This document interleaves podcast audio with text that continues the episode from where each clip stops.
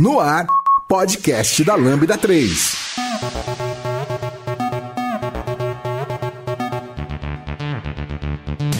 Oi pessoal, eu sou o Giovanni Bassi e esse é o podcast da Lambda 3 e hoje vamos falar sobre o Manifesto de Diversidade. Aqui comigo estão Uh, Ana Paula, marketing da Lambda 3. Alda, é engajadora de diversidade e UX designer. Legal. É, não esqueça de dar 5 estrelas no nosso iTunes, porque ajuda a colocar o podcast em destaque. E não deixe de comentar esse episódio no post do blog também, no blog.lambda3.com.br. E no Facebook, no SoundCloud e também no Twitter. Se preferir, você pode mandar um e-mail para podcast.lambda3.com.br. E aí, tudo pronto para ouvir o nosso podcast? Ele é produzido pela Lambda 3, uma das maiores referências do país em desenvolvimento ágil e DevOps para a plataforma Microsoft. Para conhecer melhor, acesse o site lambda3.com.br.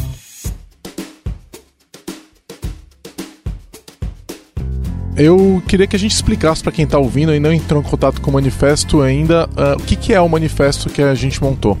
É, o manifesto que a gente montou foi basicamente para mostrar que tanto você como pessoa, ou a empresa, ou então a comunidade, que a gente apoia a inclusão, a gente apoia a diversidade e a gente está do lado das, dessas pessoas e a gente abomina qualquer tipo de comportamento é, que leve ao discurso de ódio ou que é, de algum jeito agrida a pessoa que está ali junto com a gente. Então é basicamente para proteger as pessoas que aconteça um ambiente bom para todo mundo. Lembrando para quem não conhece ainda, você vai achar no endereço super fácil, é diversidade.tech, T-E-C-H, né? Então tem um top level domain agora que é o .tech e, e tá lá para você encontrar.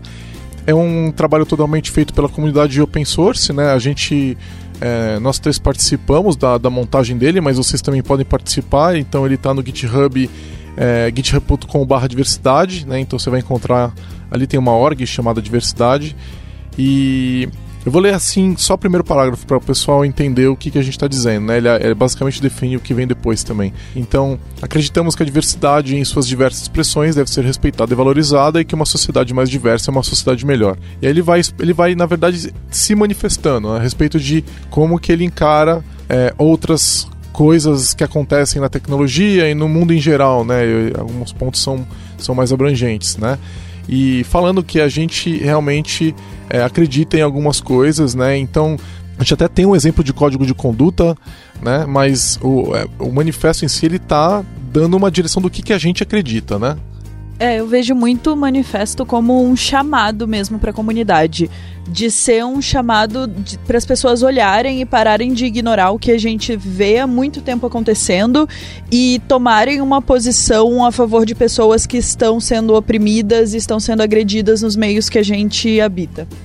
Exato, e eu acho que o importante também é deixar claro que é, toda essa essa, essa coisa do manifesto, ela nasceu exatamente porque a gente sentiu necessidade de, de ajudar as pessoas que a gente vive falando, né? Nossa, vamos incluir pessoas, mas se de repente essas pessoas estão em um ambiente que é um pouco mais nocivo e alguém faz alguma coisa para elas, a gente se sentiu muito precisando de algo para falar assim, olha, a gente é, apoia que você seja bem tratado na comunidade, em tecnologia, e a gente quer que seja desse jeito.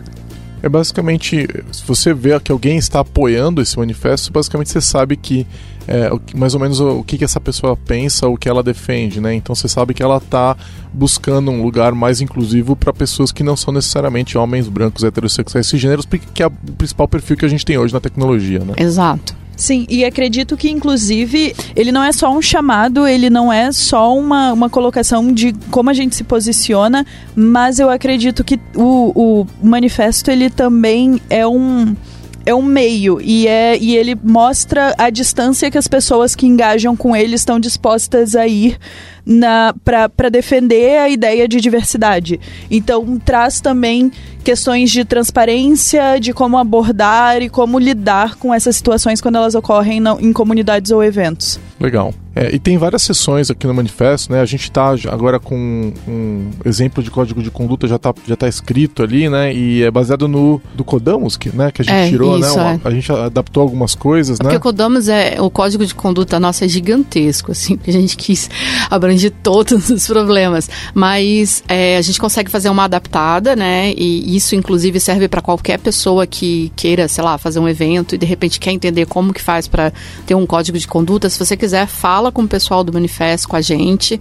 E fala também com a gente do Codamos que a gente te ajuda nisso. Mas tem um exemplo de código de conduta lá que seria muito interessante. Na verdade, assim, eu acho que agora as pessoas talvez estejam entendendo para que, que um código de conduta serve.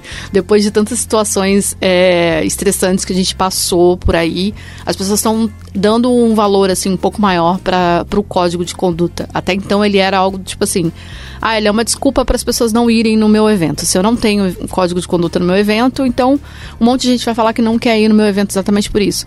Agora está caindo a ficha de que não, que não é isso, que na verdade é eu estou querendo que seu evento me garanta que ele é um lugar onde eu posso ir tranquila, sem nenhum tipo de problema. É, não adianta você ter o código e não fazer nada a respeito, né? Você tem que garantir que ele está sendo seguido, né?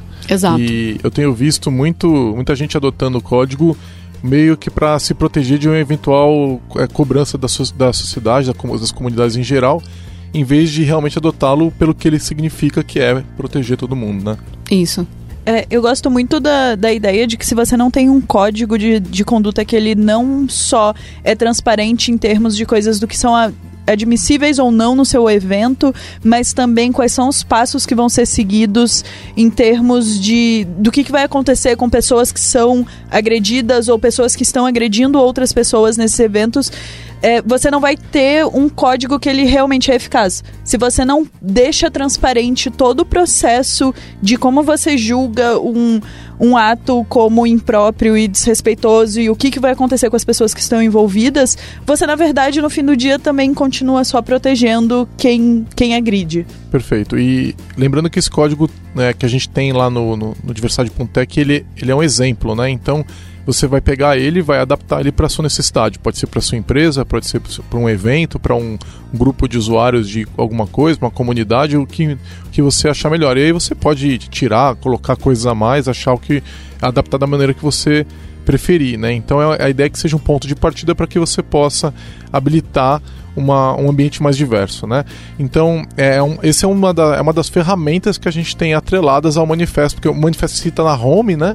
E aí tem várias ferramentas ali de, como, de coisas que você pode usar para apoiar a diversidade. Não é, não é só apoiar o manifesto, apoiar a diversidade, né? Você pode é, colocar uma notícia no, nas suas redes sociais, você pode usar o código de conduta, tem várias outras coisas que você pode fazer, né? Você pode também, quando estiver falando de diversidade, usar a hashtag que a gente está tá usando no Twitter, que é hashtag diversidade tech. E toda vez que você tiver uma notícia ou algum assunto relevante falando sobre inclusão e diversidade, você pode usar essa hashtag para compartilhar o assunto, que aí ele vai estar tá todo agrupado ali e a gente tem como é, seguir essa, essa timeline, digamos assim, do que está acontecendo.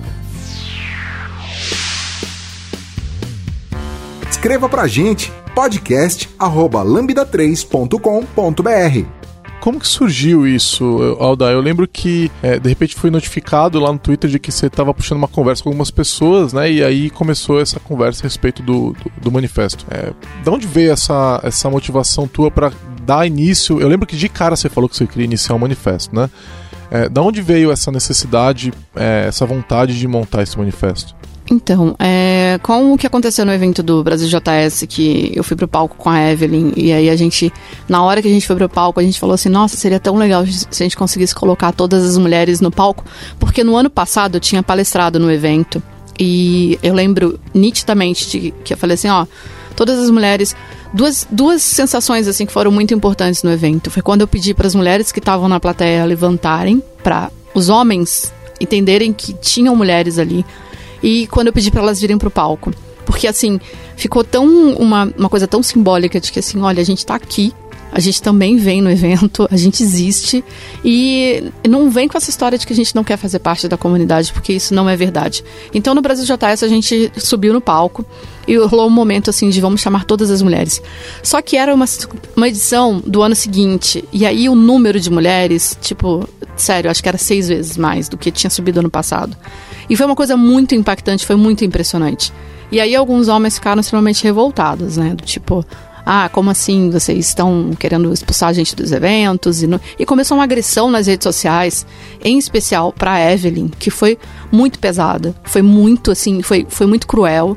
Eu lembro de naquele dia, inclusive, entrar no grupo, conversar com todo mundo e depois e comer alguma coisa e eu chorava, mas eu chorava assim de tipo de, de nervoso de não conseguir fazer nada, porque eu não, eu não conseguia fazer nada para ajudar a Evelyn. Ela estava sendo atacada por um grupo de pessoas que a gente não fazia ideia de quem era. Na verdade, sim, a gente já tinha uma vaga ideia de quem eram aquelas pessoas, porque elas costumam fazer isso mesmo e enfim. Só que a gente, como uma pessoa que se importa com a Evelyn, a gente não conseguia fazer nada para ajudá-la. É, e aí eu falei assim: eu preciso que a gente se una como uma comunidade de verdade e faça alguma coisa que possa proteger a Evelyn para pelo menos que consiga fazer com que ela, tanto ela quanto as outras pessoas que sofrerem esse tipo de agressão, se sintam protegidas pelo evento, entendeu? Porque é, os eventos não vão parar só no Brasil JS. A gente vai continuar aí com um legado enorme de eventos. E isso vai continuar acontecendo, sabe? Isso vai continuar acontecendo na comunidade, nas empresas. Eu falei, não, chega, a gente precisa se unir, se organizar e mostrar para todo mundo que está lá, que sabe aquele cara famoso que você, sei lá, ouve o podcast do, da pessoa, aquele cara, ele apoia a diversidade e se você não apoia isso, é, ele não está junto contigo, entendeu? Porque ele está lutando por uma coisa e você está fazendo discurso de ódio exatamente da coisa que ele está apoiando. Então eu quis deixar isso claro. Então eu fiquei meio assim. No dia eu fiquei desesperada. Eu falei assim, gente, precisa unir todas as pessoas que são referências e a gente vai fazer isso junto. Vai construir junto e vai fazer open source, que eu acho que funciona. Aí eu chamei vocês e depois eu fui chorar. tipo, que eu tava desesperada, porque assim, é muito ruim a sensação de impotência quando você vê alguém realmente machucando alguém, sabe? E eu quis fazer alguma coisa. E eu acho que a gente está conseguindo fazer do jeito certo, assim, só que a gente vai ter que ir devagar porque a gente tem muita coisa para aprender. A gente não, também não é, né, a gente já nasceu sabendo tudo sobre diversidade. Então eu acho que a gente está aprendendo também junto nisso, até como uma comunidade. É, o manifesto está no começo mesmo, né? Isso. A gente tem, eu, diria que não é mais um draft, porque o draft já foi o momento dele, mas ele está crescendo ainda. Todas aquelas questões é, laterais que estão presentes ali, elas estão em construção ainda, não está tudo pronto, né? Inclusive, quem está ouvindo a gente pode ajudar a gente a, a, contribuir. Tem o link lá em como que a pessoa pode, é, de repente, tem as issues abertas e a pessoa pode ir lá e contribuir, né? E discutir isso com a gente participar disso. Mas é, isso aí que você falou é uma coisa que acontece há muito tempo, né? E felizmente me parece estar tá melhorando. Não tá bom, não tô, não, nem de perto eu vou dizer que isso tá bom, mas eu diria que tá melhorando, né? Algumas fichas estão caindo é. e algumas pessoas estão entendendo que não é uma questão de, de mimimi ou de vitimismo. É uma questão de realmente é, bem-estar social. Eu, eu acredito muito que isso já passou faz muito tempo do estágio assim de é, treta, briga de internet para uma coisa social mesmo a gente realmente precisa mudar esse cenário e eu, eu consigo ver uma luzinha, sabe? Tipo, aquela luzinha assim no fim do túnel, eu consigo ver isso acontecendo. É, tá acontecendo, e, e não só em tecnologia, onde as mulheres estavam é, sofrendo muito, mas em áreas de ciências e também tava, tá começando a mudar. A gente está começando a ver um aumento de é, matrículas de mulheres em universidade nesses cursos que costumava não ter tanta mulher, agora isso está começando a virar no, principalmente nos países mais, é, mais é, que a tecnologia está mais presente, né? Então é, é, Estados Unidos, Europa, né? A gente costuma ver isso daí, é, já está virando e aí está começando a refletir por aqui também. A gente é sempre um pouquinho atrasado, né? Mas a, acontece. Então, os esforços eles estão dando algum resultado, né? E, e eu acho interessante falar o seguinte, né? Esse manifesto por diversidade, eles não estão buscando colocar a mulher na frente do homem, e sim corrigir uma, uma, uma, uma diferença que foi colocada injustamente para o homem e para o branco e para o heterossexual e para o cisgênero, etc. Né? E simplesmente colocar as pessoas em condição de, de igualdade na, discu na discussão, na disputa por uma vaga, na disputa por um curso, numa disputa numa participação num, num evento, numa palestra, etc. Né? Então é, é simplesmente corrigir o que está desbalanceado, né? Não é colocar um na frente do outro ou outro na frente do um, né?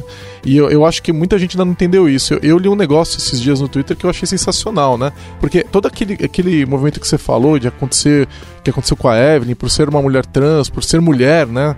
e, e dizendo que as pessoas estão sem vaga por causa que por causa de mulheres, porque as mulheres estão roubando as vagas dela. Agora eu não entendo, eu tenho 15 vagas aqui na Lambda 3, estão todas abertas, entendeu? É, então eu tô dizendo o seguinte, esses caras que estão fazendo hostilizando as, as mulheres, eles estão sem vaga porque são incompetentes, porque tem vaga no mercado de TI tem dezenas de milhares de vagas abertas. Não, eu fui esses dias no evento, todos os palestrantes do evento, primeira coisa, o primeiro slide deles era assim, estamos contratando. É, de todo mundo, o tempo todo. Então, quem tá desempregado tá por conta própria. Você não pode colocar isso na conta de outra pessoa. É. E, sub, e é sobretudo sobre o grupo de mulheres, que é um grupo que tá subrepresentado na TI. Né? O grupo que está menos presente na TI é o responsável pela sua.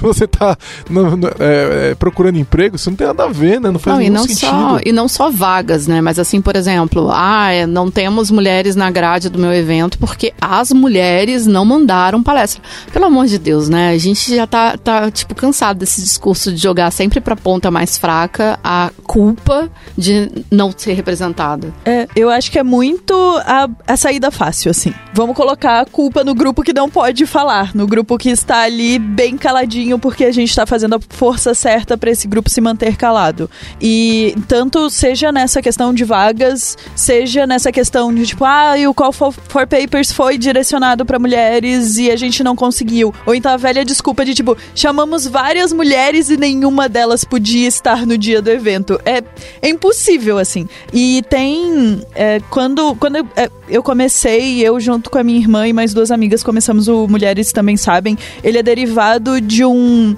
de um projeto americano, que é o Women Also Know Stuff. E elas, elas entrevistaram esse matemático que trabalha com questões de diversidade também na tecnologia. E ele fala que é matematicamente impossível não existir nenhuma mulher num, em qualquer conferência que você faça, assim. E ele apresenta diversos, é, diversos cálculos que ele fez, e, é, inclusive levando em consideração que nos Estados Unidos só 25% do campo é ocupado por mulheres. E mesmo assim, é impossível. Tipo, você tem que se esforçar muito para você ter um painel, uma conferência, um evento que não tenha nenhuma mulher presente. Eu vou até passar o link para depois a gente colocar no, no post do podcast vocês poderem ler. Mas eu acho que tem um motivo por qual porque algumas mulheres não se candidatam a, a palestras em alguns eventos. É quando os organizadores são absolutamente machistas. Exato. Então, é, eu já vi isso acontecer. Né? Eu conheço alguns eventos onde os organizadores são misóginos, são machistas, são pessoas que falam mal de trabalho de mulher, que fazem piadinha machista o ano inteiro e depois as mulheres não simplesmente não querem participar daquele evento. E aí ele vai falar depois, olha aí, não teve submissão para meu pro meu evento, não teve porque você é machista, porque você passou o ano inteiro xingando no Facebook, e depois vai lá e, e, vem dar bota um código de conduta e as mulheres elas estão te vendo. Exato. Né? Exato. Ele, as pessoas acham que assim, que ah, eu tô aqui na minha bolha com os meus amigos, posso falar, sei lá, xingar todo mundo e ninguém tá vendo. Só que, hello, né, internet, você faz uma busca só, você já consegue, você nem precisa seguir a pessoa. Vira e mexe, pipoca alguma coisa na tua timeline, e você fala assim, nossa, essa pessoa de novo falando essas groselhas todas. E é muito difícil de uma mulher querer participar mesmo de um evento onde o organizador, então uma pessoa que está diretamente ligada à organização desse evento, acaba tendo algum tipo de preconceito. É, de preconceito não, de atitude, assim, né? Tipo, dessas, é, bem machistas e, e, bizarras. Mas tem uma um, um problema só nesse, nesse nesse mindset que a gente precisa tentar trabalhar junto para mudar. Porque assim, a gente não vai mudar o ambiente se a gente continuar se ausentando dele e ele continuar sendo ocupado por essas pessoas que são é, machistas, preconceituosas. A gente precisa ocupar o nosso espaço, até mesmo. É, não é que a gente queira forçar as pessoas a irem num evento onde elas não são bem-vindas, não é isso. Mas quem puder e quem tiver condições de ir e de representar essa, essa minoria, né? Que eu odeio a palavra minoria, porque toda vez que a gente fala minoria, a gente tá falando assim, cara, a gente tá num país que. Mano, todo mundo aqui é negro, cara, a maioria, minoria somos, sabe, somos são, brancos. Brancos são a minoria. E aí você chega e você fala, ah, minoria, aí você aponta para um, pro, pra comunidade negra, tipo, eu acho muito injusto falar isso, sabe? Mas e... é minoria na representação. Exato, exato, é. E é, é, quando você vai num evento que, que eu já experimentei o, o cenário contrário, que é, a gente tá num evento onde 400 mulheres, eu fui num evento em Natal, e tinham tipo 50 caras. A sensação deles é exatamente a mesma, que é tipo assim, eles se sentem extremamente acuados, ficam num cantinho, ficam todos juntos para não se misturar. Então, quer dizer, essa sensação de, de nossa, estou aqui num ambiente, né, que eu não sou a maioria, é, ela reflete igual para todo, todos os grupos. É só uma questão de proporção. Só que a gente está num cenário onde todos os eventos de tecnologia, mano, você olha pra grade, é todo mundo a mesma cara. E é todo mundo os mesmos caras, sabe? Vamos dar chance pra gente diferente. Então, acho que muito de, do manifesto foi exatamente para mostrar que, assim, olha, talvez eu não saiba direito como, fazer para mudar o cenário que a gente está hoje, mas eu acredito nesse viés, eu acredito nessas palavras, eu acredito na diversidade e eu quero fazer o máximo que eu posso para tentar mudar o cenário tecnológico hoje em dia. Então eu acho que quando você você assina o manifesto, você está trazendo muito desse sentimento de que você também está aprendendo, estamos juntos, está todo mundo nessa jornada de desconstrução, também é a palavra da moda, né, da vez, desconstrução, mas é uma jornada e assim, a gente está junto. E o manifesto traz muito disso, desse sentimento de querer fazer algo e mudar o que está tá zoado. Quer dizer, é, que... eu, eu acho que esse que você falou da desconstrução para mim é importante, porque é, você não é difícil você brasileiro nascido aqui homem, né? Se, se dizer livre de machismo, né? Porque a gente está numa sociedade muito machista, né? Então você tem que tomar é, é, descanso, calma, no fato de que você é um, é um, machista em desconstrução, né? E de que você está tentando chegar lá, tá tentando. E agora eu acho interessante, sabe o que eu acho interessante nessa questão da desconstrução? É, aqui na Lambda 3 a gente não tolera de forma alguma esse tipo de atitude machista, né? Ou transfóbica, que seja qualquer que vá atacar, atacar uma pessoa por quem ela é. Né? Isso não, não existe aqui dentro e dá demissão, né? É, é, isso acontece também em grandes empresas, por exemplo, nos Estados Unidos, né? Então, é, se você vai, por exemplo, eu estou direto na Microsoft lá nos Estados Unidos, né? E é, é, um ambiente onde se você falar algum tipo de coisa indevida nesse, desse tipo de coisa, você vai ser claramente repreendido, entendeu? Agora, por que, que eu estou dizendo isso? Porque quando você sai da Lambda, então a gente tem alguns amigos que saíram, não trabalham mais na Lambda e foram trabalhar em uma outra empresa, o comentário deles é: Nossa, eu tô ouvindo tanta coisa, não estava acostumado a ouvir isso. Mas a pessoa, ela tava. O que acontece? Ela chega aqui, ela ela tá vindo do mercado, ela não tá prestando atenção nisso. Aí ela fica aqui e a gente tá falando sobre isso. Né? Então, ela, quando ela sai, ela tá atenta. E aí ela percebe, nossa, o ambiente é muito. Aconteceu recentemente, um, um amigo virou e falou: o ambiente é muito misógino, o, ambiente, o mercado de TI é muito misógino, só que a gente não ouve. Né? Homens não são treinados para ouvirem isso. E, e, eu não tenho ouvido nem no mercado, sabe por quê? Porque as pessoas sabem que eu falo. então, é, é no momento que eu chego eu sou o chato mesmo. Não vai, não vai falar. Se falar, vai ser chamado na hora atenção, entendeu? Tipo, como assim? Não tô entendendo essa piada. O que você tá querendo dizer, né? Então as pessoas é, é acabam não falando, mas quando você sai daqui e você não, as pessoas não sabem quem você é, você vai acabar ouvindo mesmo, né? Então, é, eu acho que as pessoas não estão. Isso que você falou de, de homens minorias no evento, né? É, é, é um negócio interessante, né? Porque não acontece, eu fico, eu só consigo imaginar como é que deve ser difícil, né? E é, eu lembro, de, quando você estava falando disso, eu lembrei de um estudo que falava da questão dos guetos raciais, né? Que acontecia, um estudo foi, foi feito nos Estados Unidos, que eles notavam que quando uma vizinhança tinha um percentual abaixo de um tal, não lembro o número, um percentual X, é, as pessoas daquela da tua raça, né, da sua etnia, você se mudava daquele bairro, né? Então, ah, enquanto tem, vamos dizer, até 30% de negros, os negros estão no bairro, chutando os 30%, eu não lembro o número, mas abaixo disso você sai, porque aquele não é mais o seu bairro, né? Eu fico imaginando o é, que, que acontece com mulheres quando vão num evento. Elas olham para aquele evento e falam: Isso aqui não é meu evento.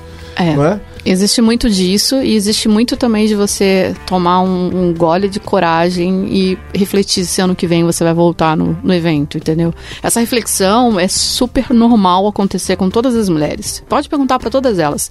Você foi no evento X ano passado, foi bom? Vai valer a pena você ir ano que vem? Todas elas estão pensando. Nenhuma, raramente acontece. Agora que a gente está começando a ver esse movimento de mulheres que vão no evento e falam assim: nossa, que evento sensacional ano que vem, já vou comprar a entrada e eu vou. Por quê? Porque a gente está começando a aprender como ter um ambiente um pouco menos machista. Então, assim, eu acho que a hora que a gente conseguir chegar num patamar, assim, que a gente tá, tá todo mundo no mesmo, sabe? O evento não está sendo injusto com ninguém, tá todo mundo no mesmo, mesmo tom, na mesma vibe, a gente vai conseguir garantir que a gente consiga fazer finalmente essa roda girar. Porque por enquanto ela está sendo assim um, esfor um esforço muito grande, tanto da gente que vai no evento, das mulheres que vão no evento, sabe? De tentar entender que se não tiver nenhuma mulher indo no evento, a gente só vai, sabe, tipo, ladeira abaixo. Porque ela vai olhar e vai falar assim, ué, mas não tem nenhuma mulher me representando aí, por que, que eu vou nesse evento? É, eu acho que a, eu acho que a palavra-chave é muito resiliência, assim. Uh, eu, eu, tenho, eu tenho algumas posições pessoais de eventos que, por mais que eu saiba que ia ser importante eu estar tá ocupando aquele espaço, eu simplesmente tenho a trava pessoal de não consigo. Não consigo é demais para mim. E eu, eu aplaudo muito, assim, quando eu vejo uma mulher levantar e falar: não, eu vou eu vou por mim, porque se eu não tivesse feito isso em momento nenhum da minha carreira, eu não estaria onde estou. E eu vou pelas outras também. E eu acho que a gente vai conseguindo esse equilíbrio, assim, esse, esse puxa-empurra de da gente se ajudando e da gente ir construindo essa escada.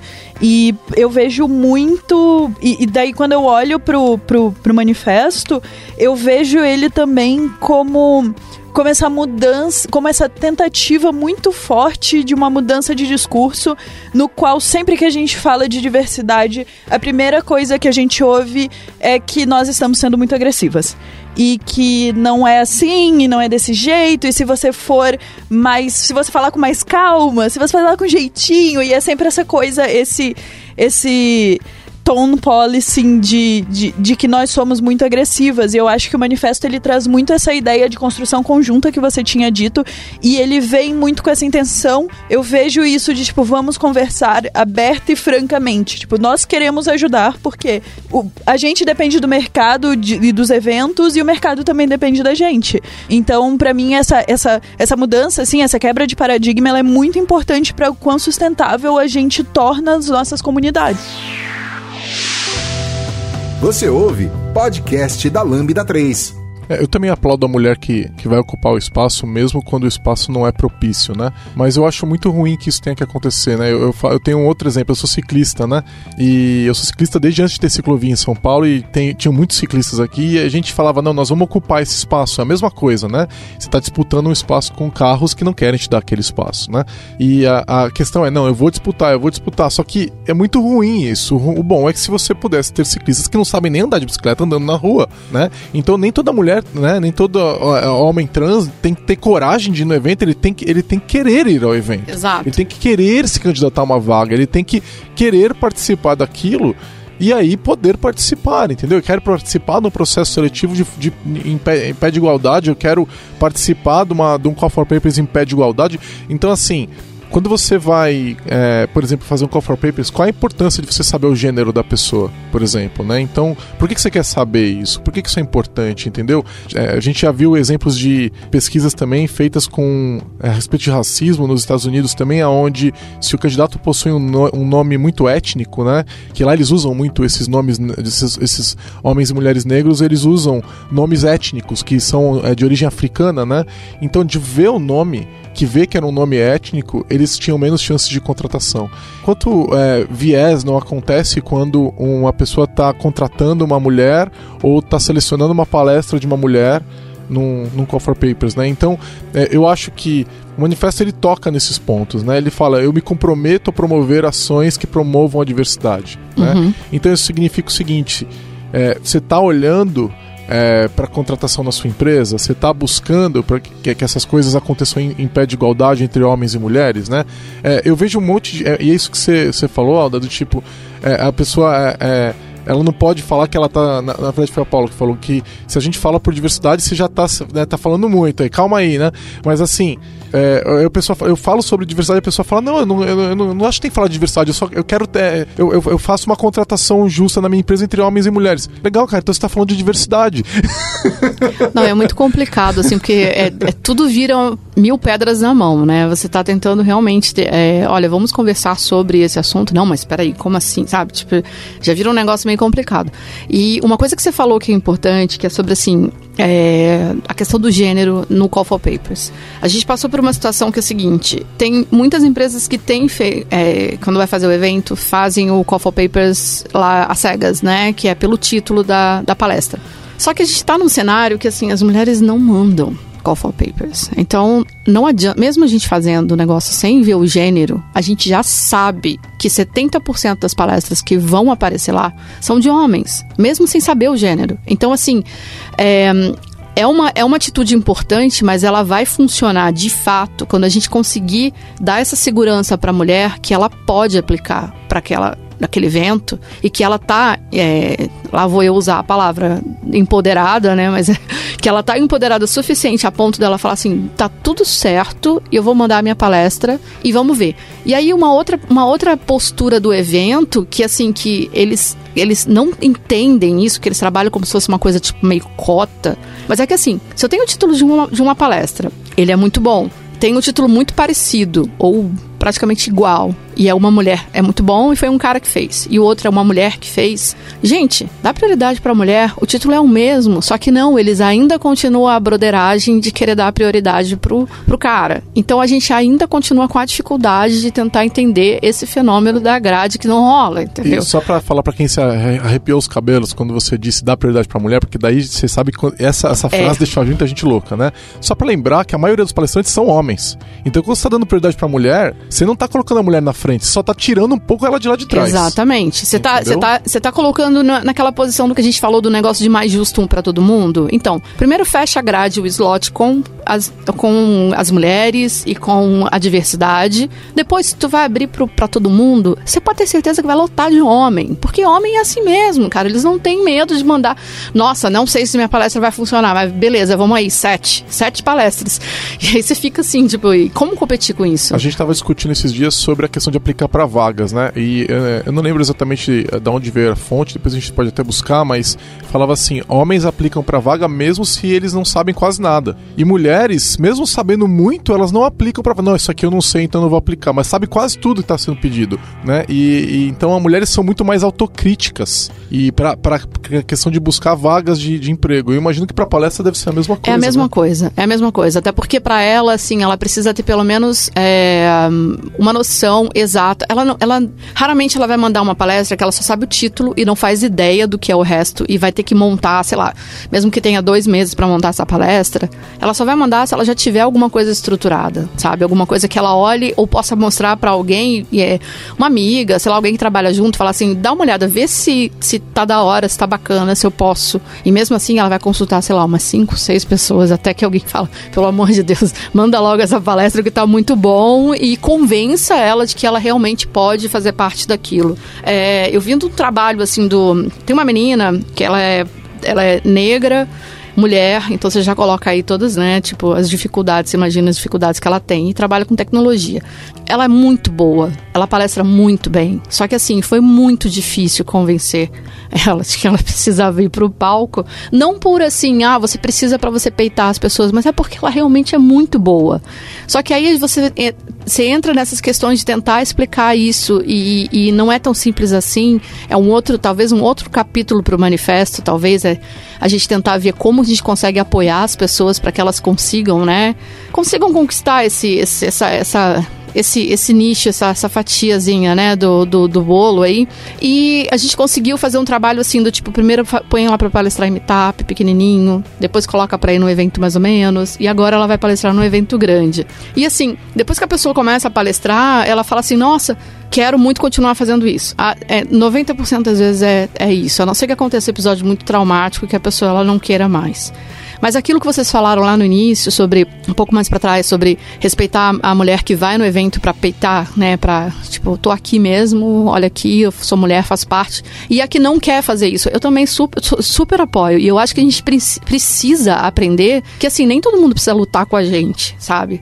Mas quem quer, quem tá no, quem, quem quer fazer essa luta, não é também para chegar e falar assim, olha, eu tô aqui lutando e você tá fazendo o quê, né? Tipo, você tá, tá lá em casa e não vai no evento. No evento, eu coloco com a minha cara tapa, mas você não. Não é isso. A gente tá lá, é tipo time mesmo, cada um faz sua parte. Então vai um na frente, tenta abrir o, espaço, depois vem mais outro, ocupa. Então a gente tá tentando fazer esse trabalho time mesmo, equipe, para ver se a gente consegue mudar o cenário, porque sozinho a gente já viu que não dá. E é, é uma ação constante que tem que ser feita, porque o problema está na base, né? Então, a gente, a realidade hoje é mulheres estão não estão se formando na área de tecnologia, né? Então é natural que no Call Paper você vai ter menos mulheres submetendo. A, já tem tudo aquilo, aquilo, que vocês falaram, né? A respeito da mulher ser muito mais autocrítica e não sei o que e tal. E tem o fato de que mulheres são um número menor, um percentual menor do que homens, né? E aí a gente está falando de mulheres, está falando de negros, está falando de né, pessoas em geral. Então, e aí você começa a entrar numa espiral que é muito ruim, que é eu tenho poucas mulheres, cada vez eu tenho menos mulheres. Porque que acontece? Elas não, elas não submetem, porque elas são, são elas submetem menos, porque são menos no número menor, vão ter menos mulheres palestrando e vão ter menos mulheres se identificando com as pessoas que estão palestrando. Ou seja, é, mesmo as mulheres que estão ali, elas não se veem representadas e aí não vão submeter. Quer dizer, você já tem um número menor e cada vez ele vai ser menor. Então, por isso que o incentivo é importante de você buscar e ter um equilíbrio numa grade, né, de ter 50%, ainda que a área não tenha 50% de mulheres, mas por ter esse equilíbrio, você está incentivando para que no futuro ela venha a ter equilíbrio, né? E lembrando, é uma área que falta dezenas de milhares, talvez centenas, estão estimando aí nas centenas de milhares de vagas abertas no Brasil, né? Sim. E o, o mais mulheres significa é, menos noites viradas, entendeu? Então, menos fim de semana trabalhadas significa mais tecnologia no Brasil. É isso que eu não entendo. As pessoas não caem essa ficha de que assim não tem ninguém roubando lugar de ninguém, tem, tem lugar de sobra para todo mundo. Exato, a gente queria, se eu tivesse 15 mulheres aqui na Lambda para programar, contratar agora, a gente ainda não teria 50%, eu acho, de meio a meio. E seria bom pra, pra gente, seria bom para todas as empresas se tivessem mais mulheres na tecnologia e incentivar palestrantes mulheres, incentivar professoras mulheres, incentivar, né, mentoras. Isso, isso só vai reforçar que as mulheres se vejam naquelas posições e, e, e equilibrar uma coisa que hoje está desequilibrada, né? É, o, é a velha máxima de que representatividade importa, de conseguir olhar para uma mulher na, em cima de um palco, dentro de um escritório e saber que eu também posso ocupar esse espaço. E que eu não preciso me sentir uma impostora e que, e que por mais que a gente saiba que vão ser coisas que talvez ainda demorem um tempo para serem curadas, que existe espaço para todo mundo e existe espaço não só para mulheres, mas para diversos outros grupos de pessoas é, que, que se encaixam em grupos de diversidade e que queiram ocupar esses espaços. Eu acho que o manifesto, junto com diversas iniciativas de inclusão na tecnologia, eles permitem que essas pessoas comecem a se enxergar nos, nesses, nesses espaços. E aí, já deu as 5 estrelas no iTunes pro podcast da Lambda 3? Vai lá! Hum, tocando na, no primeiro parágrafo de novo, né? acreditamos que uma sociedade mais diversa é uma sociedade melhor. É, eu realmente acredito nisso, né? Que se a gente tem um grupo social, qualquer grupo social que seja, se ele é um grupo que, onde as pessoas são diferentes, com backgrounds diferentes, com etnias diferentes, com gêneros diferentes, orientação sexual, identidade de gênero, tudo isso compõe um grupo mais rico, né? Então, é, você está num projeto de tecnologia, é importante que as pessoas tenham esses backgrounds diferentes, que tenham essas origens diferentes, entendeu?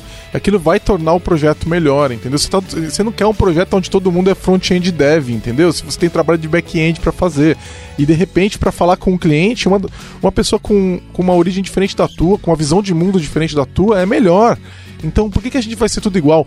E é, até, é interessante, né? Porque a questão da diversidade é uma questão até darwiniana, né? as espécies buscam a mistura. Né? Se a gente fosse todo igual, espécies que não trocam genes, elas morrem.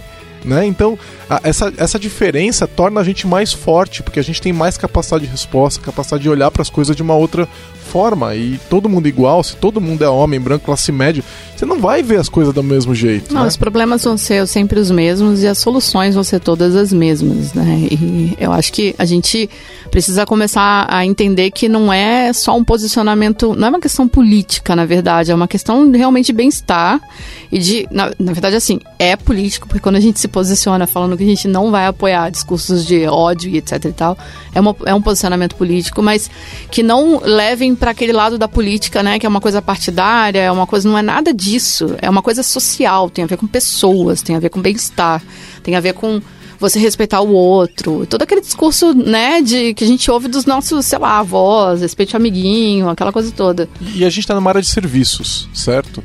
É, quem faz serviços são pessoas, né? Pessoas mais felizes produzem serviços melhores, certo? Então, se você está numa empresa onde a pessoa não pode ser quem ela é, se ela é homossexual, por exemplo, e ela não pode ser, né? Ou se ela é uma, uma mulher mais delicada, ou uma mulher menos delicada, e ela não pode ser menos ou mais delicada, porque na sua empresa ela tem que ser mais ou menos delicada, né? Isso, isso impacta a, a vida daquela mulher, isso impacta a vida daquela pessoa e ela vai, ela vai trabalhar pior, ela vai produzir menos, porque ela tem que ficar pensando nisso. É, Entende? Ela, ela, tem que ficar lidando o tempo inteiro com essa, com essa persona que ela está encarnando para poder ser aceita no ambiente de trabalho, pela sociedade e pelas pessoas que estão em volta. É, e é muito engraçado quando a gente fala sobre a minha pessoa física e a minha pessoa profissional como se fossem duas pessoas diferentes e que na verdade não são, mas que a gente começa a construir isso desde cedo porque nós não podemos ser quem nós somos nos espaços que a gente trabalha. E eu, eu vejo muito como isso se reflete, inclusive, quando a gente produz quando a gente está produzindo tecnologia e a gente está produzindo é, dentro de um grupo que é todo muito igual para um consumidor final que não é igual a esse grupo está produzindo. Então, por exemplo, hoje em dia quem mais consome tecnologia no Brasil são mulheres e quem menos produz tecnologia no Brasil são mulheres. Então, com certeza, a tecnologia que está sendo produzida, ela não está atendendo às necessidades dessa, dessa consumidora. E não existe é, essa preocupação, ela ainda está crescente em olhar para essas coisas como realmente eficácia do seu negócio. De, de eu não estou só produzindo, eu estou fazendo, eu estou trabalhando com diversidade porque trabalhar com diversidade é a coisa certa se fazer, porque eu acredito numa sociedade mais justa, e eu também estou fazendo isso porque eu vou ter produtos que são melhores. Parece aquele negócio né, das, da indústria de cervejeira que continua fazendo propaganda com mulher pelada. E, meu, a quantidade gigantesca de mulheres estão bebendo cada vez mais cerveja. E aí, e aí você, não, você, vai, você vai perder essa consumidora? Né? Isso não faz sentido nenhum, né? Mulheres bebem cerveja, olha só que coisa. E mulheres consomem tecnologia. Então, é, é, você, vai, você não vai fazer propaganda da sua empresa de tecnologia com uma mulher seminua, né? É, é, é, mulheres estão ali presentes. Qual é, como você está trabalhando a sua tecnologia, né? Para quem, quem são as usuárias da sua tecnologia, né? Eu, eu, realmente eu acho que as pessoas não estão pensando nisso. Não, então, quando eu comecei a, a, me questionar sobre tudo isso, foi exatamente quando eu entrei bem forte na área de UX, que eu observava e falava assim, mas não faz, sabe? Tipo, mas não faz sentido. Tipo, se, se a gente tá falando de um site com produto de beleza e a equipe de TE é inteira de homem, tem alguma coisa muito errada disso, sabe? Tipo, sabe quando você olha e fala assim, não, tem alguma coisa, hum, alguma coisa não está certa aqui. E é bem isso, sabe? Do tipo assim, é, qual que é o problema você, você assumir que existem certas questões e que as mulheres poderiam, é, assim, lidar ou tratar. Não é uma questão de, tipo, fulano é melhor do que... Não, não é isso, sabe? Que tem, senão a gente cai naquele viés do... Ai, lógica é para meninos e, sei lá, ai, você é mais delicada, vai lá fazer, fazer design, né? Só que... E o cara que quer fazer design? Ah, não, ele é gay. Então, pô, como assim, né? Então fica. Tem toda uma, uma questão aí dos viés todos, né? Que são, são conversas assim que a gente vê, todos os, os canais que falam sobre filosofia e tal, conversa sobre isso, tem essa coisa do viés, do como que a gente está é, induzido a, a, a, resumir as coisas, né, preto no branco, como a gente não vê as nuances. E às vezes a gente não está vendo nuance no nosso time, às vezes a gente não consegue promover uma mulher para o cargo porque você acha que ela não é capaz de lidar com aquilo, porque ela é muito delicada, precisa ser uma pessoa mais, né, mais agressiva, porque para a área de TI tem essa lenda de que para lidar com desenvolvimento e programação você tem que ser mais agressiva. E que vida triste, né? Você ter que se vestir de uma coisa que você não é para ir trabalhar e, e, que vida infeliz é essa. Então eu espero que a gente consiga se libertar dessas coisas, a gente consiga ter pessoas sendo pessoas no ambiente de trabalho e nos eventos e na comunidade como um todo. Sim, e eu acho que é, também é assumir e, e ver a beleza que é o fato de que todas nós temos vivências muito diferentes desse mundo. E pessoas negras têm essas, essas diferenças, e mulheres, e mulheres negras têm diferenças de, de vivência de mulheres brancas, e pessoas trans também, a, a comunidade LGBT como um todo.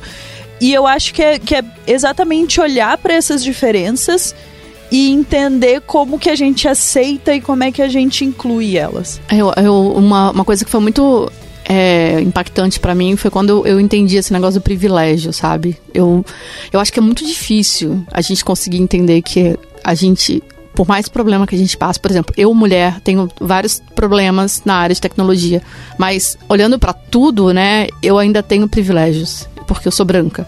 Então assim, isso para cair essa ficha em mim e eu entender que assim, nossa, com tudo que eu sofri, mesmo assim, eu ainda tenho privilégios, né? Tem pessoas que sofrem mais que eu. Foi uma, uma, uma ficha que demorou, que assim, que quando caiu eu fiquei assim, chocada durante muito tempo, tentando entender como que eu deveria me posicionar com isso, porque afinal de contas, por mais que eu falasse assim, olha, vamos lá, mulheres, eu ainda era privilegiada em algum ponto, porque ainda tem muita gente que não consegue, não consegue, ou que, meu, esses dias eu vi o discurso de um cara que o cara batalhou tanto para estar em tecnologia, e ele é, e ele assim, era cortador de cana, e aí ele foi no, no supermercado, viu a mulher digitando as coisas na maquininha.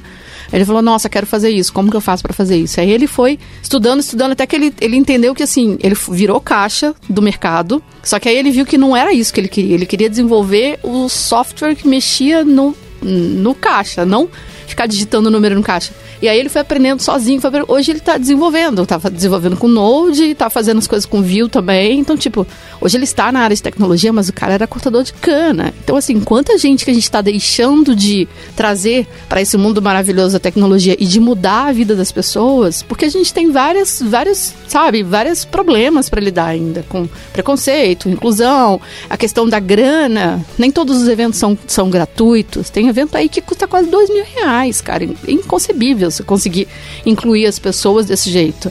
Fica difícil. Podcast da Lambda 3. É, eu faço um convite para quem está nos ouvindo, que é que você converse com pessoas que são diferentes de você, né? E como, como a Alda falou, então é, ela é mulher, ela tem toda a vivência de uma mulher que você, se é homem, não tem, né? Mas ela, pô, se a pessoa é negra, você não sabe. E eu acho fascinante como esses grupos que têm culturas próprias, né? é, eu, eu, eu, tento me aproximar para conhecer mais, né? E, e, toda vez que eu me aproximo de um grupo que é diferente de mim, eu aprendo um monte de jeitos que eles funcionam e coisas que eles pensam que eu acho muito interessante. E, e eu sugiro que vocês perguntem para essas pessoas como é que é isso, né? Então, é, é, eu, eu sou casado, tenho minha esposa em casa e, eu, e ela é minha consultora particular, né? E vira e mexe, eu pergunto coisas para ela, é, tipo, por que que eu, eu, é, isso aqui é legal eu fazer ou não? Mas por que? Né? Eu lembro até hoje uma discussão a respeito de lugar de fala, onde uma mulher falou: ah, você não pode ter uma iniciativa é, para inclusão de mulheres sendo liderada por um homem. Eu falei, pá, mas se o dono da empresa for homem, que é o meu caso, não faz sentido ainda assim. chama, eu, chama uma mulher. É, né? exatamente. Aí a gente teve uma bruta conversa, ela me explicou porque que isso é, que, como é que isso seria ouvido, o que, que acontece, não sei o que lá. E aí é uma questão de, de privilégio mesmo, de você não enxergar. E se você, se você continuar sempre no seu mundo, na sua bolha, você nunca vai entender isso. Se você não perguntar se é, pro outro como essa pessoa se sente, se colocar no lugar dela, você não vai entender, né? Não importa se você é, é, tá, tá sendo oprimido por alguma característica sua, mas tem uma outra pessoa do lado que às vezes tem um outro problema que você não conhece, né? Então, é uma e aí entra muito o que você falou, né, Alda, da gente se apoiar, né?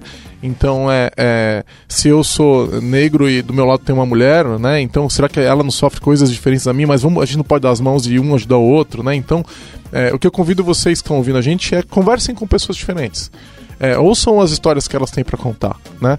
A gente ouve muita história interessante porque a gente é uma empresa que busca muita questão de diversidade e a gente conversa com pessoas que sofreram com relação a isso e muitas entrevistas nossas são muito doídas, né? Os entrevistadores aí às vezes eles saem é, chateados de uma entrevista, dependendo do que eles ouviram, né? Então é, é uma coisa que, é, que é, é difícil, mas que gera uma bruta empatia, até para olhar para a próxima entrevista você já tem uma visão ainda mais ampla para entender o que está acontecendo no mundo, né? Então converse com pessoas diferentes, converse com mulheres, converse com pessoas homossexuais. Quantos gays você conhece na, na, na TI, né? Então, é, existem muitos homens gays na, te na, tecnologia. Quantos você conhece, né? É, é, num ambiente tão machista, eles não, eles não aparecem. Exato, eles, eles, eles falam que eles preferem não, não, não assumir, porque assim, é o dia inteiro ouvindo piadinha de ah, viadinho, viadinho, viadinho, então eu prefiro não deixar quieto, as pessoas não precisam saber da minha vida pessoal. Então eles acabam fazendo aquela coisa de separar a vida pessoal da profissional. Só que aí é que tá, até onde você tem que simular ser uma outra pessoa, sendo que isso impacta exatamente no teu dia a dia no trabalho. Você Quanta precisa energia, ser você, quanta exato. energia você gasta com isso, né? Eu, inclusive, participei de, de- Participei, não. Eu estava conversando com um amigo que estava fazendo um processo de entrevista com uma, com uma mulher na área de tecnologia. E ele comentou, perguntou pra ela o que, que ela achava sobre diversidade e tal. E ela falou: não, seria ótimo estar numa empresa que valoriza a diversidade, porque no, na empresa que eu trabalho eu sou a única mulher na área de TI. E sabe como é, né? Eu ouço piadinha o dia todo, mas eu, eu respeito os caras. E daí essa coisa que dói, tipo, os caras estão o dia todo me desrespeitando, mas eu respeito eles. Porque no final do dia é esse, é esse medo, assim, de o que, que vai acontecer se eu levantar minha voz, o que, que vai acontecer se eu falar que isso não é certo, ou que eu não gosto, ou que isso me chateia. E, e voltando um pouco o que o Giovanni disse, assim, de ser a pessoa chata do rolê, eu, eu me acostumei, assim, ser essa pessoa. E antes de entrar em tecnologia e trabalhando em áreas muito. em setores do mercado que são muito opressores e são muito agressivos, de tomar essa posição de, tipo, cara, vai chegar no ponto que se um dia vocês não me tolerarem, vocês vão me mandar embora, mas eu não vou calar a boca, sabe? Até que chegou o ponto que eu desisti antes e falei, não, eu vou procurar um espaço que, Que me aceite, que me né? aceite, Agora- porque tá difícil. Fazendo uma ponte com tecnologia, né? é, eu- se você quer fazer TDD, por exemplo, você vai ser o chato do rolê, entendeu? Agora você pode escolher fazer um código sem testes, por exemplo, ou fazer um código com testes. Você pode escolher fazer um código limpo ou fazer um código sujo. E se você quer fazer as coisas direito, você acaba sempre sendo o chato do rolê. O problema é que tipo de pessoa programadora você quer ser? Você quer ser aquela pessoa que é incompetente, que não tem nenhuma técnica, porque ninguém, entre aspas, nunca deixou você fazer nada? Ou você quer ser a pessoa que vai fazer as coisas corretamente? Por que, que isso tem que parar no teu código, né? E aí entra exatamente a questão do manifesto. O manifesto ali é uma. é- você está se manifestando a favor de uma boa prática. Só que ela não é na escrita de código. Ela é na convivência com seus colegas, certo? E uma coisa que eu espero que todo mundo que tá, quem tá ouvindo a gente, é, a gente começou essa iniciativa assim entre a gente, mas assim, de maneira nenhuma a gente quer parar entre a gente. A gente quer realmente que cresça e a gente espera de verdade que as outras é, minorias na área de TI, que elas consigam também colaborar com o manifesto de algum jeito, porque a gente precisa realmente ter essa coisa da representatividade também acontecendo no próprio manifesto. A gente precisa de ajuda para, por exemplo, olha, aqui vocês não estão abordando esse, esse cenário aqui. Beleza, a gente vai lá, aí abre lá, faz o, faz o PR e tal, não sei o que, a gente, a gente conversa sobre, a gente resolve junto, porque a gente precisa dessa ajuda. Sozinho a gente não vai conseguir, a gente consegue mudar só ali aquela nossa, a nossa bolinha, né? E eu acho que quando a gente se posicionou para fazer esse manifesto, eu acho não, eu tenho certeza que a gente tinha em mente que a gente quer mudar a comunidade. E a comunidade não é a nossa bolha e não é só né, a nossa, nossa baiazinha no, lá no, no, no trabalho. Então acaba que isso vai impactar no teu dia a dia, na tua vida de verdade. Então esse pensamento vale muito. Se você é uma pessoa que quando você está desenvolvendo, você quer ficar ali no teu canto e não quer colaborar em nada de, de bom, você não se questiona, você não, não, não gosta que te critiquem, você fica ali naquele teu cantinho no, no seguro, né, no, no, no, no teu lugarzinho incômodo, se questiona se realmente esse posicionamento dentro do, não só no teu trabalho, mas na comunidade como um todo, se é positivo, porque a gente precisa realmente que todo mundo passe a se questionar mais. Eu acho que se perguntasse, putz, será que eu tô fazendo o suficiente? Será que, tipo, pô, meu comportamento aqui, será que ele foi, foi bacana, foi legal? Conversar com as outras pessoas, ter feedbacks. As pessoas não, não pedem feedback, porque todo mundo acha que feedback é crítica. E é complicado isso, porque, meu, você precisa saber do outro que que. Poxa, e aí? A gente faz, faz mais alguma coisa, tá, tá bacana? Putz, eu acho que podia incluir mais mulheres. Isso acaba vindo de feedback, essas coisas. E as pessoas não perguntam. Ah, você tá falando aí porque você tá criticando. Eu também sou a chata do. Eu vou fazer uma placa assim, não sou obrigada. Toda vez que eu for num evento, eu vou levantar a placa, eu vou falar, gente, não sou obrigada a ficar, a ficar aturando essas coisas. Entre em contato pelo site lambda3.com.br. Aí, para quem acha que não precisa de um manifesto, né, eu vou te dizer o seguinte: a hora que a gente tiver equilíbrio, ou seja, representatividade, por exemplo, mais da metade da população é negra. Quando mais da metade da população da, da sua empresa for negra, aí a gente conversa. Quando a, a maior parte da população não é de, feita de homens, são de mulheres. Então, quando mais da metade do seu time for de mulheres na sua empresa, Aí a gente para de falar do manifesto, a gente guarda arquivo manifesto, certo? A gente fala, opa, chegamos no nosso objetivo. É, então até lá, essas iniciativas são importantes. Mesmo que você na sua empresa contrate de tudo direitinho e não olhe gênero, etc.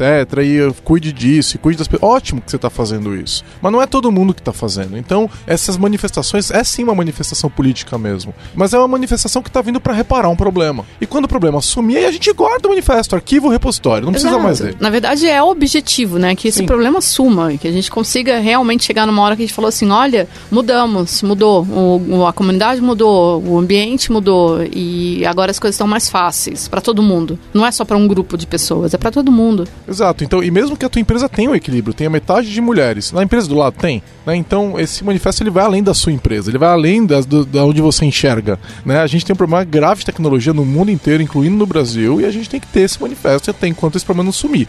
Tá sumindo. Eu sou bastante confiante, né? Eu tenho visto as coisas mudarem. E eu tenho é, essa visão conservadora de que mulher não deve trabalhar com tecnologia, que vem aí de algumas décadas e tal, ela tá ficando cada vez menor, né? A gente ainda vive com uma cultura muito difícil, muito machista e tal. Mas eu acho, minha visão é inevitável. É inevitável que as mulheres tomem o espaço que é delas, né? E os homossexuais e os negros, e os, né? É, isso está acontecendo, é inevitável, né? Os negros estão numa batalha há, há, há muito, né? Quase mais de 100 anos ali, estão conquistando devagarzinho o espaço deles. E a tecnologia é uma área que a gente tem pouquíssimos também, né? Então, mas eles estão conquistando também. Eu acho que é inevitável que a gente alcance esse equilíbrio. Então, é eu, eu, eu, eu vejo é, todas essas movimentações contra a diversidade, né? E a gente não está falando só da pessoa que fala, ah, não ligo para isso, estou falando das pessoas que ativamente trabalham contra a diversidade e elas existem.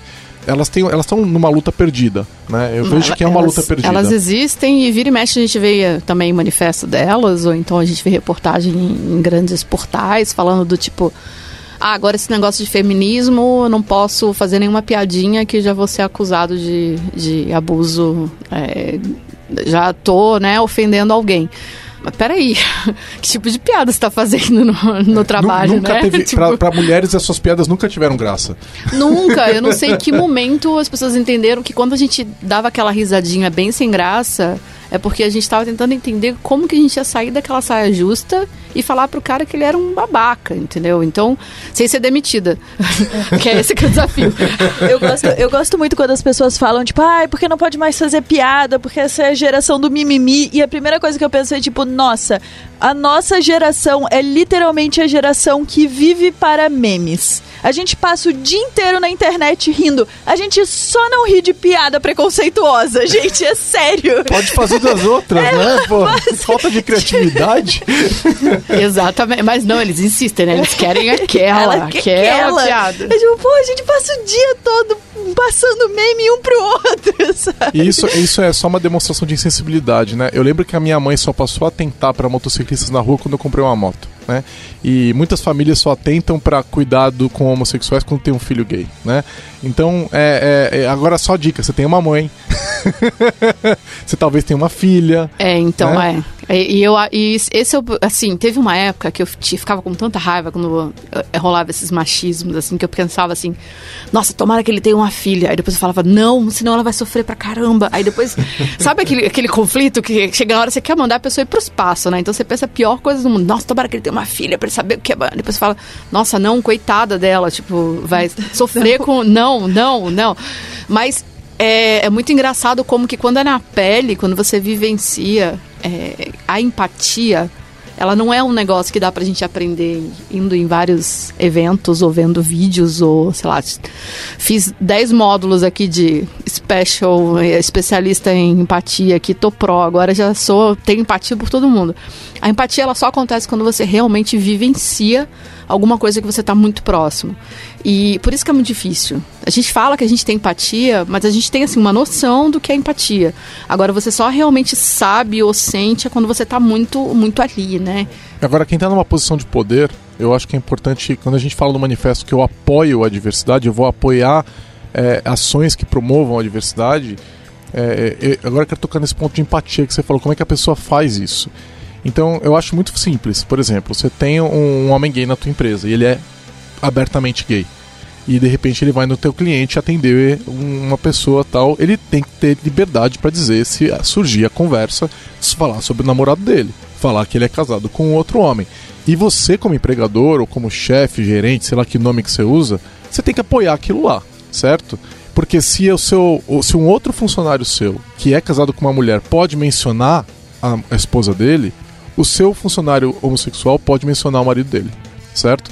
E você, se você realmente apoia o manifesto, apoia a diversidade, você vai bancar isso. Porque se o seu cliente te ligar e falou, pô, você mandou um gay aqui, você vai falar, mandei. Qual é o problema? Mandei, ele é super competente, super competente, e ele é capaz do que faz e é isso que importa. E isso é uma manifestação sua, né? Que está coerente com o manifesto que a gente escreveu ali, né? Então, isso significa que essa pessoa ela é uma pessoa competente, normal, respeitadora, está aí é, trabalhando como qualquer outra e você vai apoiar que ela faça isso, certo? É, não é que ele saia promovendo, fazendo propaganda da homossexualidade dele. É simplesmente que ele tem uma vida normal dentro da empresa dele. Se ele quiser falar sobre isso, né, e você permite que pessoas falem sobre temas pessoais na sua empresa, por que, que ele também não poderia falar, né? Então, assim, isso também isso vai além de manifestações individuais, né? E aí entra na questão que, que o, o, manifesto tem uma sessão para a empresa, a gente precisa escrever ela ainda, tem uma, está tendo uma discussão mas é, empresas podem apoiar o manifesto também, podem adotar o manifesto, podem modificar, fazerem o que elas quiserem, né? adotarem o código de conduta e tudo mais e, e se posicionarem de maneira afirmativa a respeito da diversidade. E aí eu tenho mais uma questão para colocar aí, que é você é empresário, dono de empresa, pequeno, grande, médio, não importa. Você vai ganhar mais dinheiro se você apostar na diversidade. Então tá aí um ponto de vista econômico egoísta para os capitalistas que estão ouvindo a gente, né? Aliás, somos todos capitalistas, né? Estamos aqui, ninguém trabalha de graça. Todo né? mundo então, precisa pagar boleto. Então. Exatamente, então... é, a, é a meta da vida. Então, assim, se você tem uma empresa que, que apoia a diversidade, que é uma empresa mais diversa, você vai ter uma empresa que vai dar mais lucro.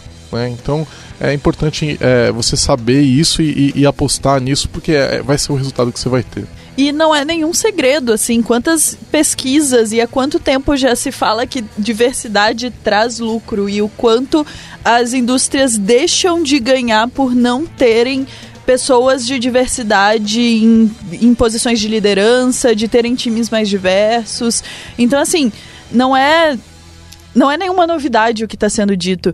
E, Giovanni, quando você fala de de das pessoas comprarem a briga, assim, entre aspas, que é comprar a briga, mas e, e, aceitarem, eu acho, eu volto pro que a gente falou lá no começo, assim, de como o manifesto, ele a, a ideia dele é trazer transparência para como acontece, o que acontece, como lidar com essas situações, porque no momento que você cria transparência, você cria redes de segurança. E aquela pessoa pode. É, é, ela sabe que ela pode ser quem ela é com mais segurança, assim. Eu gosto muito de, disso de falar que a gente não tem. Não existem ambientes seguros e durante muito tempo eles não vão existir.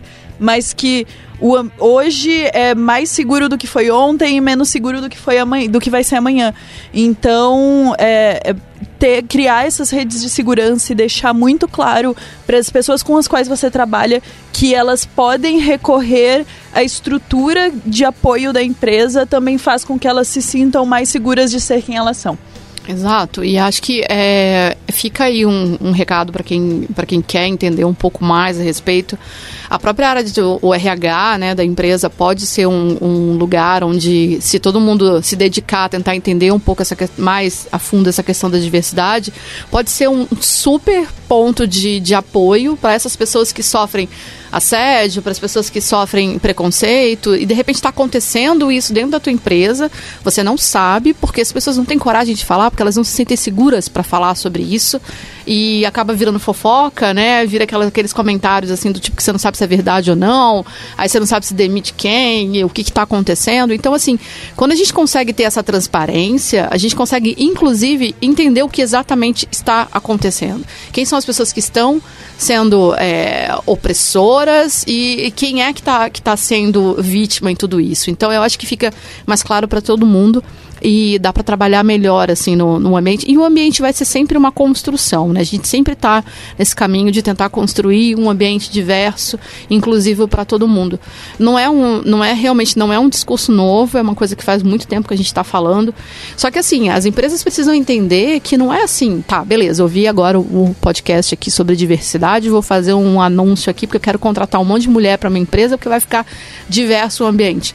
Também não é assim. É, não é porque você abre para um monte de mulher entrar na tua empresa, que de repente você não tem, a tua empresa não está ainda preparada para receber essas mulheres, a sua empresa ainda não entendeu direito a importância da diversidade e você vai lá e contrata, sei lá, umas três, quatro mulheres de uma vez e todas elas estão num ambiente que é muito mais nocivo do que qualquer outro, porque já entrou naquela vibe assim do e o chefe mandou rodar a diversidade aí, eu tenho que engolir esse negócio de diversidade, eu sou obrigado a ficar quieto, calado no meu canto e eu odeio essa pessoa que acabou de chegar.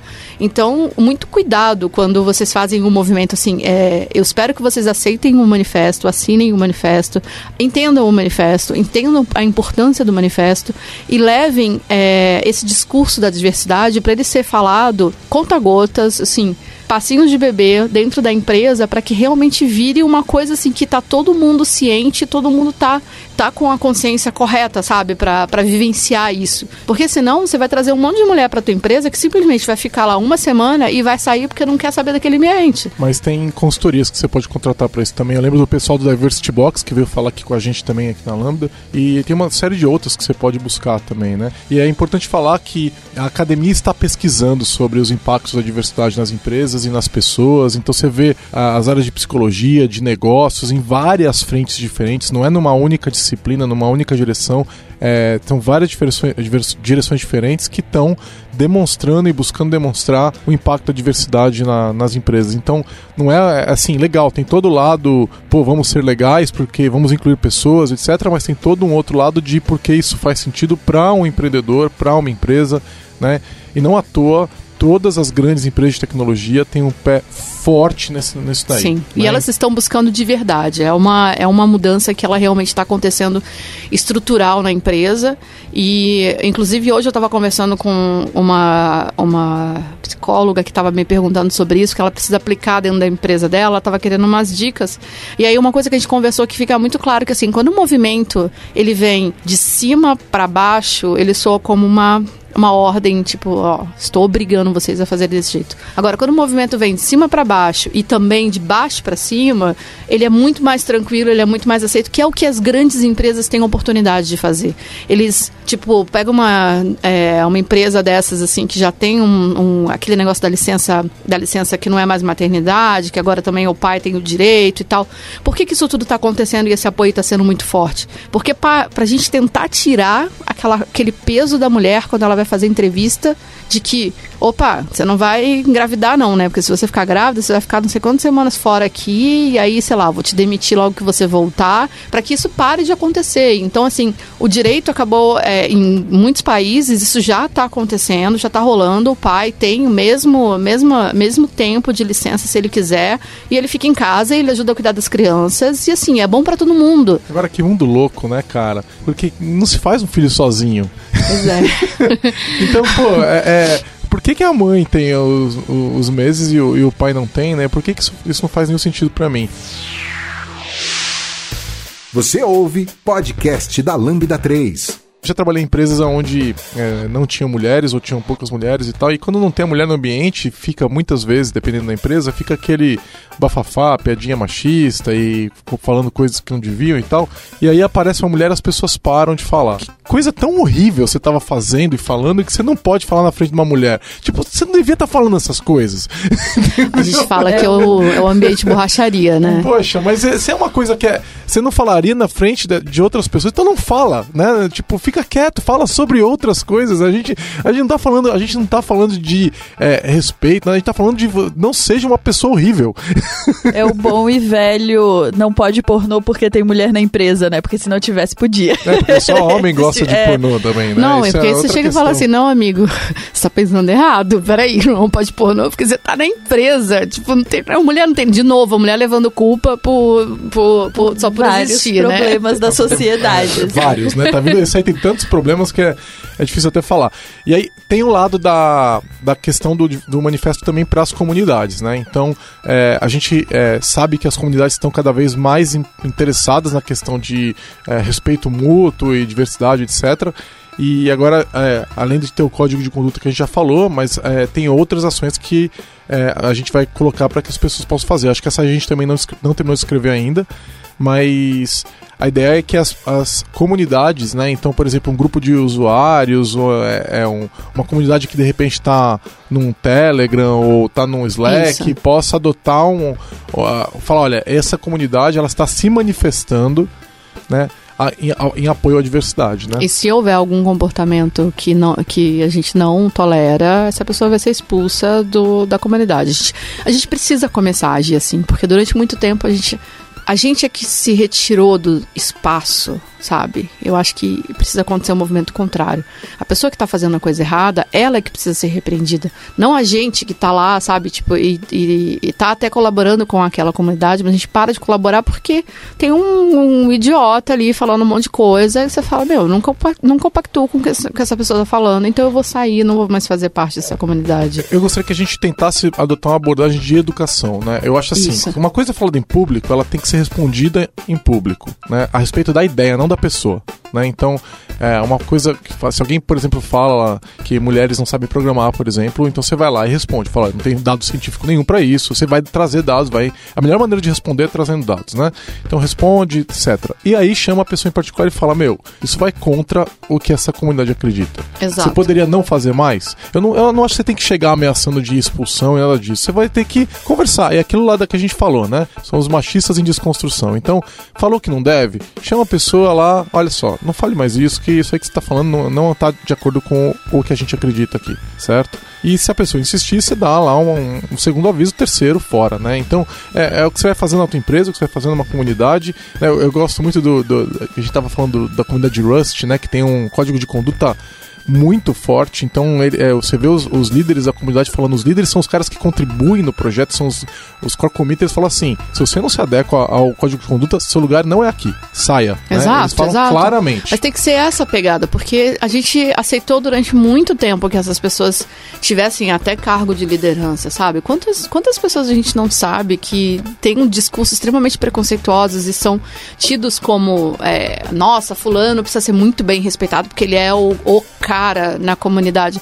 Só que esse o cara, ele tem pensamentos bizarros, sabe? Ele é preconceituoso, ele é machista, ele é, ofende as mulheres o, o, tempo inteiro. Então, assim, até quando a gente vai ter que ficar aguentando isso dentro da comunidade? Porque você não quer chamar a atenção do fulano porque ele é uma pessoa importante, né? Ele é um, ele é um cara para se ter respeito.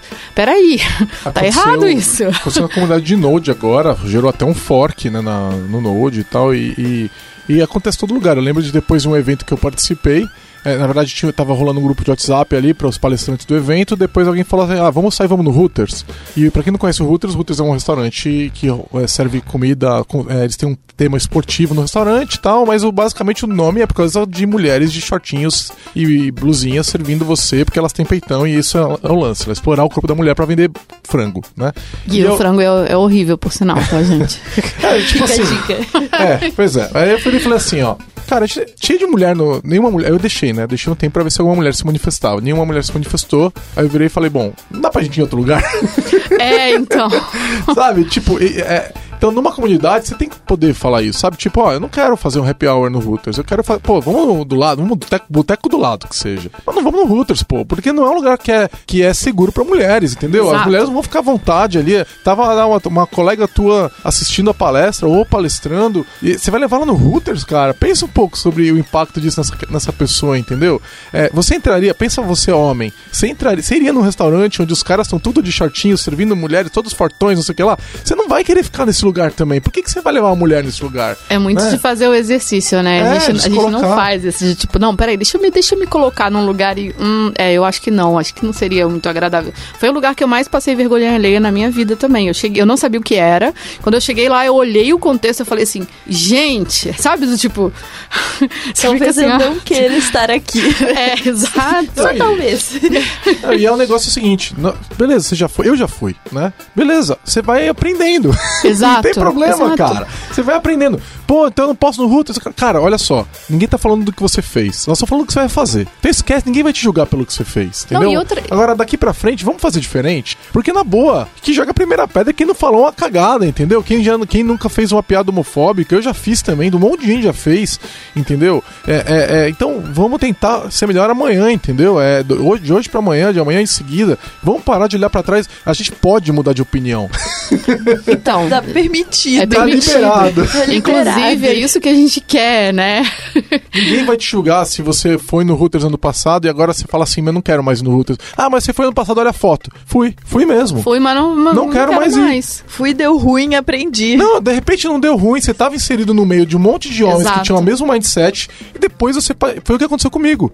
Eu falei, eu não quero mais, eu não quero mais repetir esse comportamento, entendeu? Então não tem problema você mudar, não- você não precisa, não é porque você fez um negócio que hoje você não considera legal que você precisa insistir nisso porque você tem que se manter coerente com Não, se, se você se mantivesse coerente, você agiria como você agiu com 14, 15 anos. Você não faz, não faz mais isso, entendeu? Que mundo, mundo ruim hoje todo mundo age com 15 anos. E olha que tem bastante gente ainda fazendo isso. É, pois é, então vamos, vamos agir melhor, vamos crescer, né? Vamos agir como adultos, né? E, e se, se tá liberado realmente pra, pra pensar diferente, fazer happy hours em lugares não machistas e, e, e chamar uma pessoa de lado e falar, meu, isso que você falou não foi legal, vamos conversar, por que, que você disse isso? E tenta fazer. A gente tem um podcast aqui que a gente teve sobre comunicação não violenta. É, pa- ouve lá.